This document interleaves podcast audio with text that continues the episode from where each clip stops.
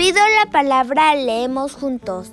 Hola, soy Zoe, tengo 10 años, vivo en Lima, cercado de Lima, y les voy a leer un poema de Mar Venegas titulado Otoño.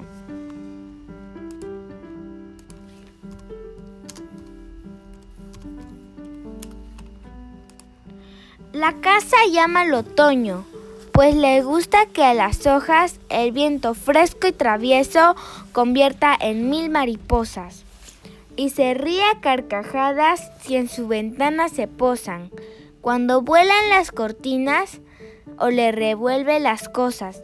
Gracias.